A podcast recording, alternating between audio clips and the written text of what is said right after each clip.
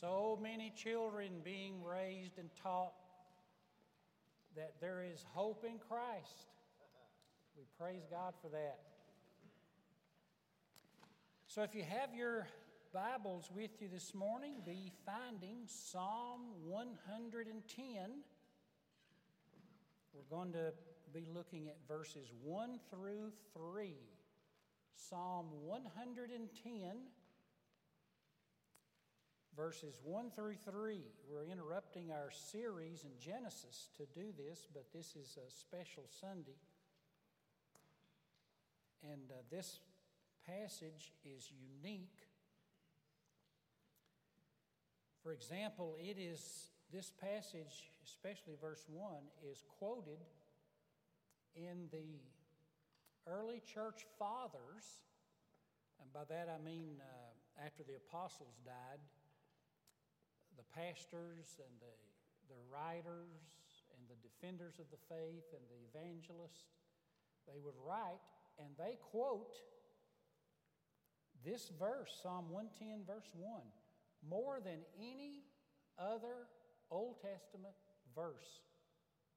This seemed to be the most popular for the early fathers, the church fathers.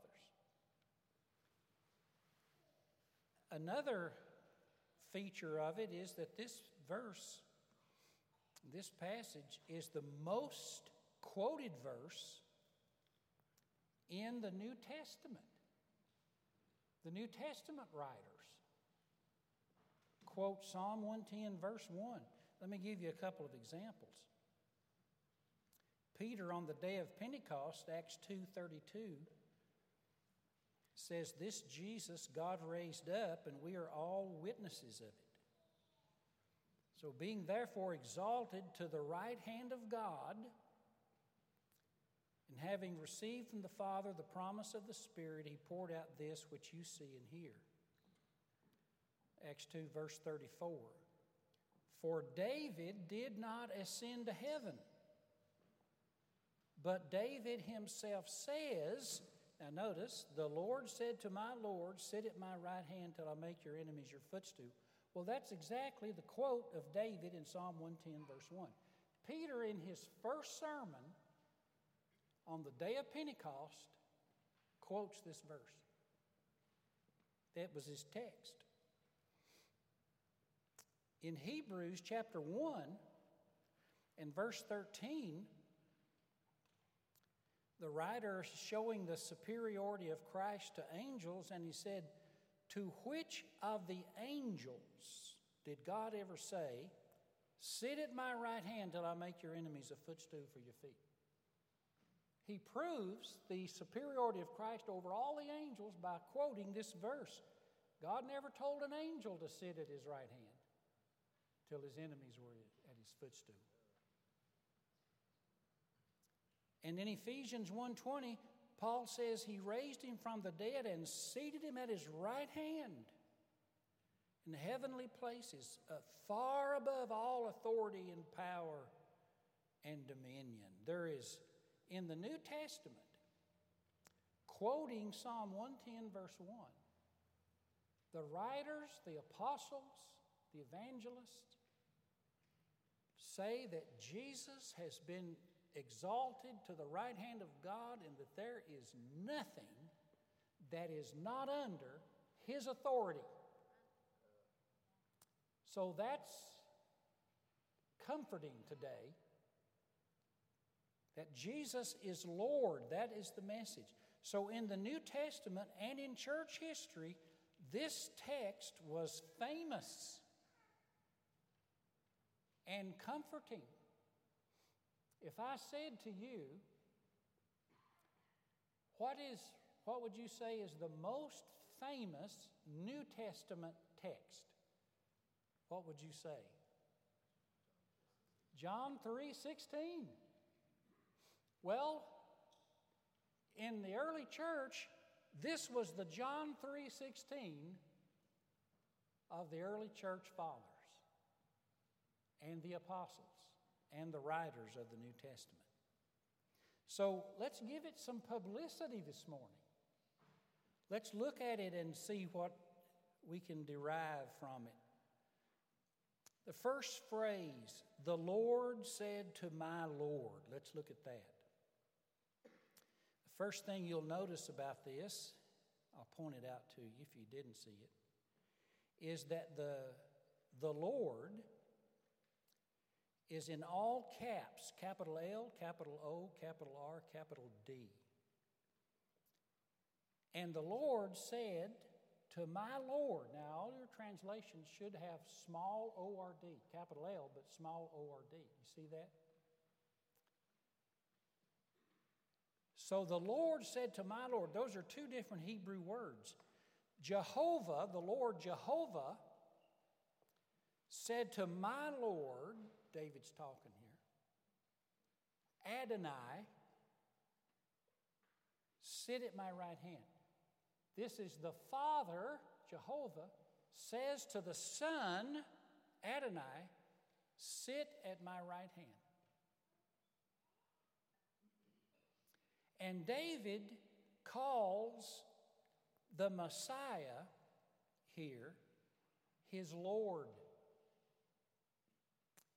900 years before Jesus was born, David overheard a conversation between the Father and the Son that the Father was going to have the Son ascend and be enthroned at the right hand of God with all authority in heaven and earth. Now, Jesus, in his final week of life, was interacting with the Pharisees, and they were t- trying to trap him with questions. And uh, after a few questions, Jesus turned to them in Matthew 22 and verse 42. And, and Jesus said to the Pharisees, He said, What do you think about the Christ, the Messiah? Whose son is he? In other words, who did he descend from? When he says son, he means who did he come from? What's the family tree? And they said, Well, he's the son of David. He descended from David. That was common knowledge. The predictions of the Old Testament is the Messiah would come through the tribe of Judah, which is in, in through David. So Jesus then says to the Pharisees, Matthew 22 43, he said to them then, How is it then that David, by the Holy Spirit, calls him his Lord? The Lord, and he quotes Psalm 110, verse 1. The Lord said to my Lord, Sit at my right hand till your enemies are under your feet. If David calls him Lord, how is he his son? Jesus said to the Pharisee. So the Messiah was to be a descendant of David. Then why does David in Psalm 110 call him Lord? Now, I mean, most of y'all know that Bud is my son. And um, I can't ever remember calling him Lord.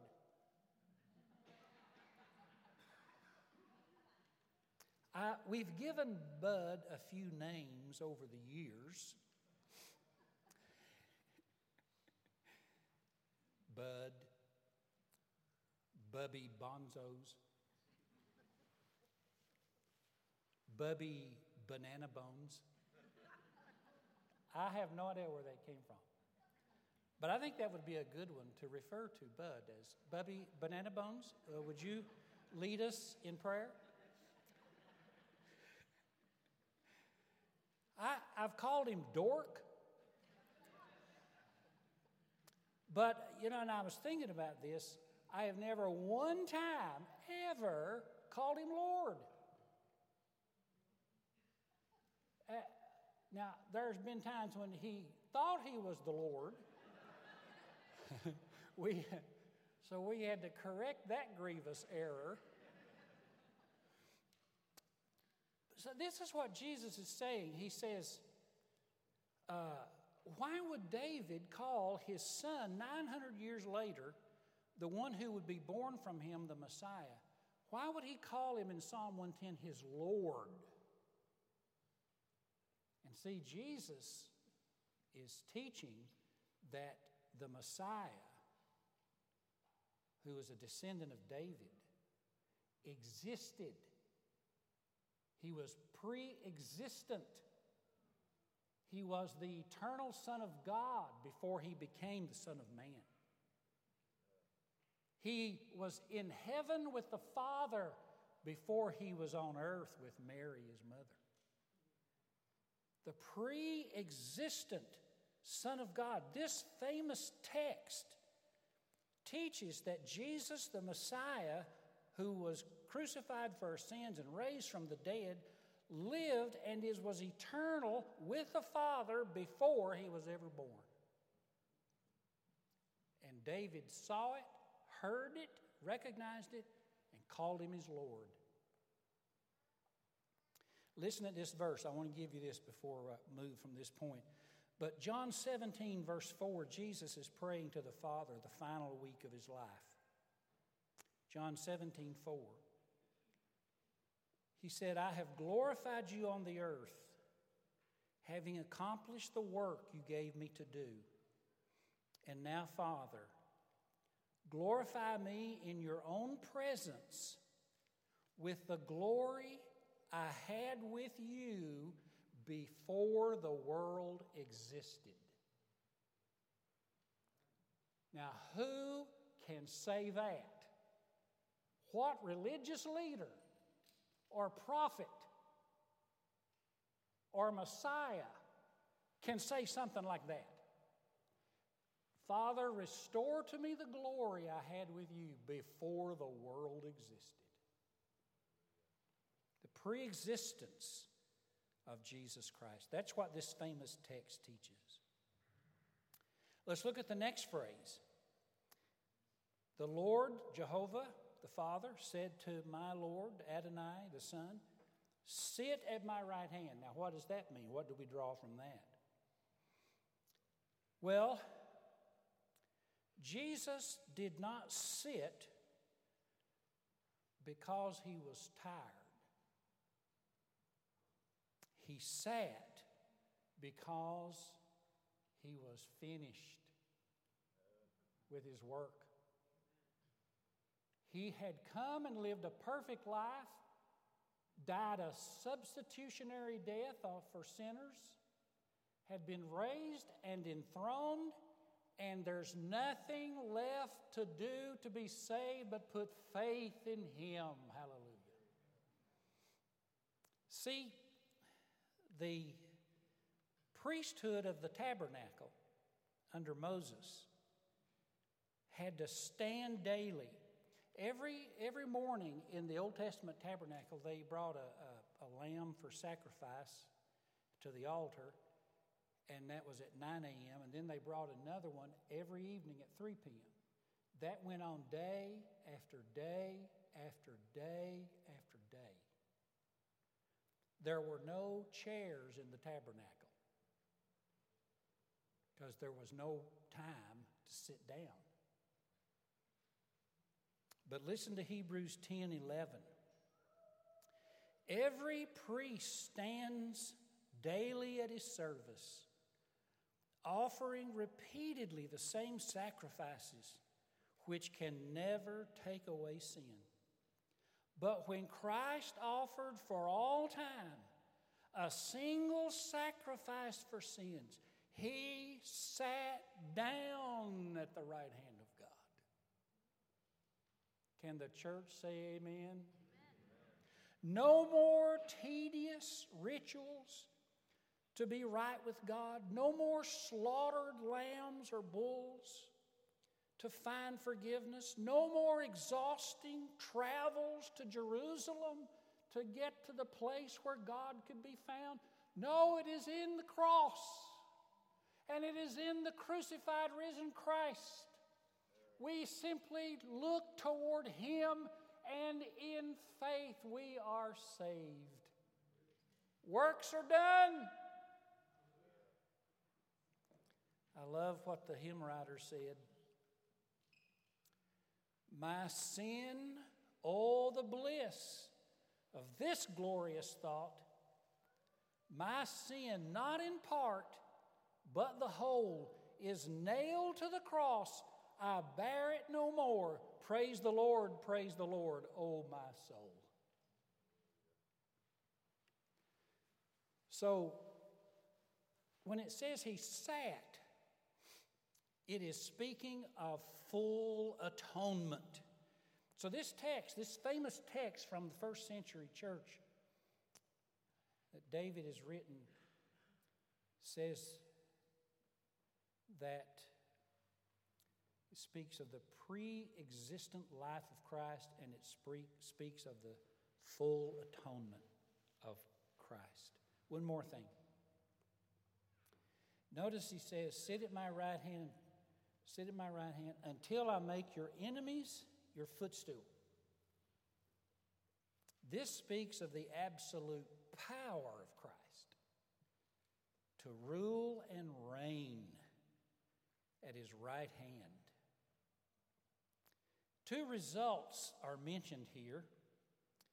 One, verse 2 uh, the Lord will send forth from Zion your mighty scepter, and you will rule in the midst of your enemies. So here's a group enemies.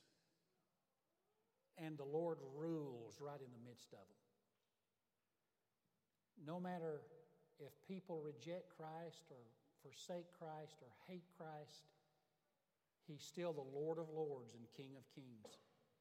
This speaks of that day when in Philippians chapter 2 verse 10 at the name of Jesus every knee will bow in heaven and earth and under the earth and every tongue will confess that Jesus truly is Christ the Lord to the glory of God the Father. There will come a day when there's not a single tongue that will not confess who Jesus is. We just, we're here ahead of time, man. We're, we're ahead of time. we're already on the train. But it not only speaks of this external subjection of enemies, but look at verse uh, 3. And your people, now notice this is not enemies, these are your people will offer themselves freely. This is the English Standard Version. King, I like the King James Version here. It says, Psalm 110, verse 3 Your people will be willing in the day of your power willing in the day of power. Now, here's something I think will help us. What makes people willing? Why do they decide for Christ? Here's what I hear sometimes if you will repent, God will change your life. I know, I know. I said the same thing in the early service, and people said, nodded, amen, that's right. But here's the thing if I could repent, I changed my own life. You see what he says in verse 3. Here's, here's the key your people will offer them, will be willing when? In the day of your power, what must precede your decision and your repentance is His power. There's no, there's no surprise that uh, it was on the day of Pentecost when the Holy Spirit fell that people repented and believed in Christ and 3,000 were saved. See, it's the day of power that makes the people willing. They're not interested in the Bible, and all of a sudden there's an interest in the Bible. They do not love God, and all of a sudden they love God. They do not believe in Christ, but now they believe in Christ. What has happened? What made the difference? The Holy Spirit's power has come, and repentance is a fruit. Listen to. Uh, Acts 5:31 God exalted him to his right hand. There again, quoting Psalm 110. It's all over the New Testament. He exalted him to his right hand as a prince and a savior, Acts 5:31.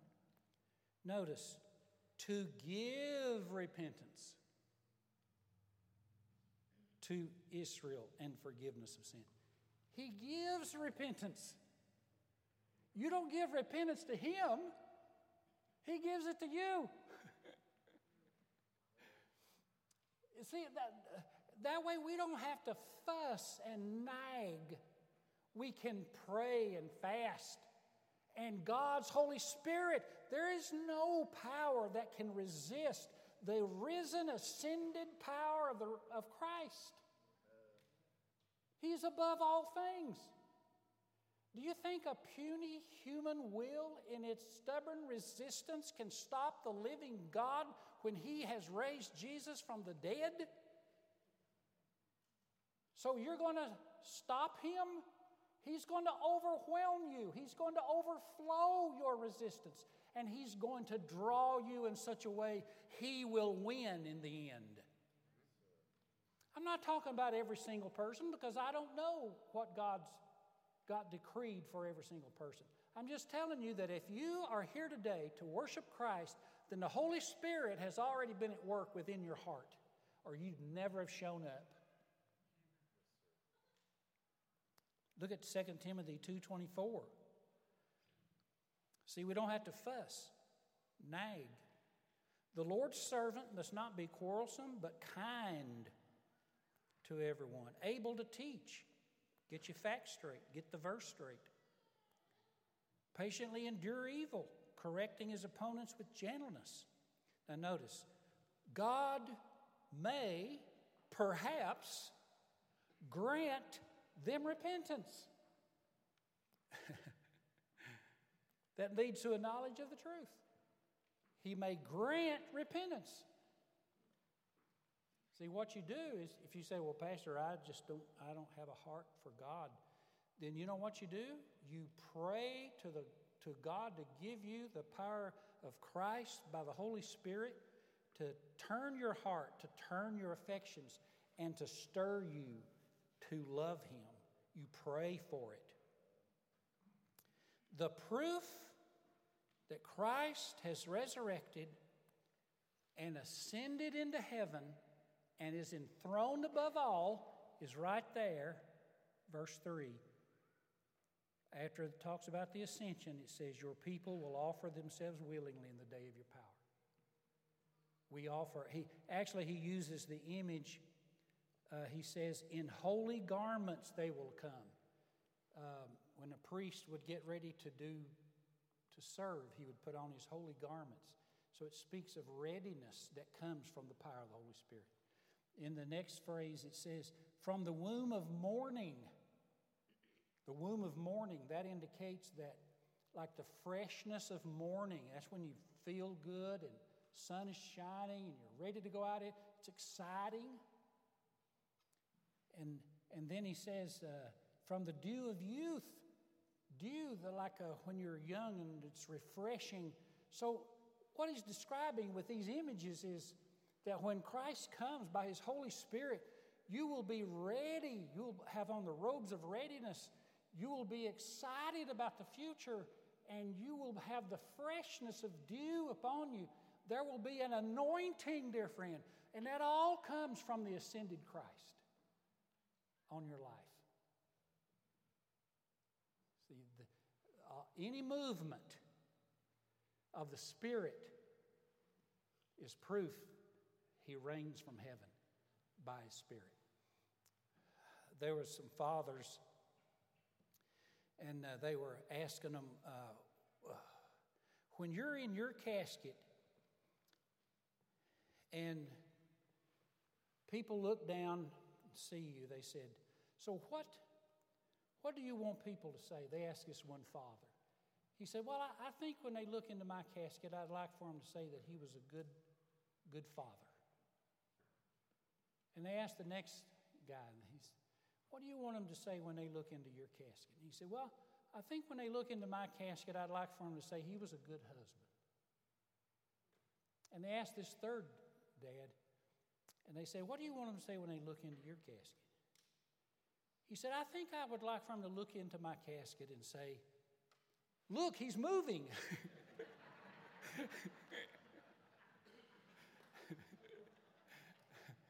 Amen.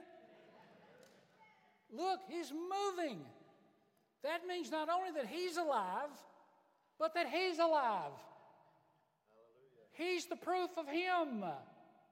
His life and movement and activity is the proof of his life and movement and activity. You are the indications of the resurrection of Jesus today. So we praise him. What a wonderful text, a famous text. It speaks of the pre existence of Christ, the full atonement of Christ, and the absolute power of Christ over his enemies and his people. Let's pray together. Ushers, you come and let's worship this risen Christ with tithes and offerings this morning.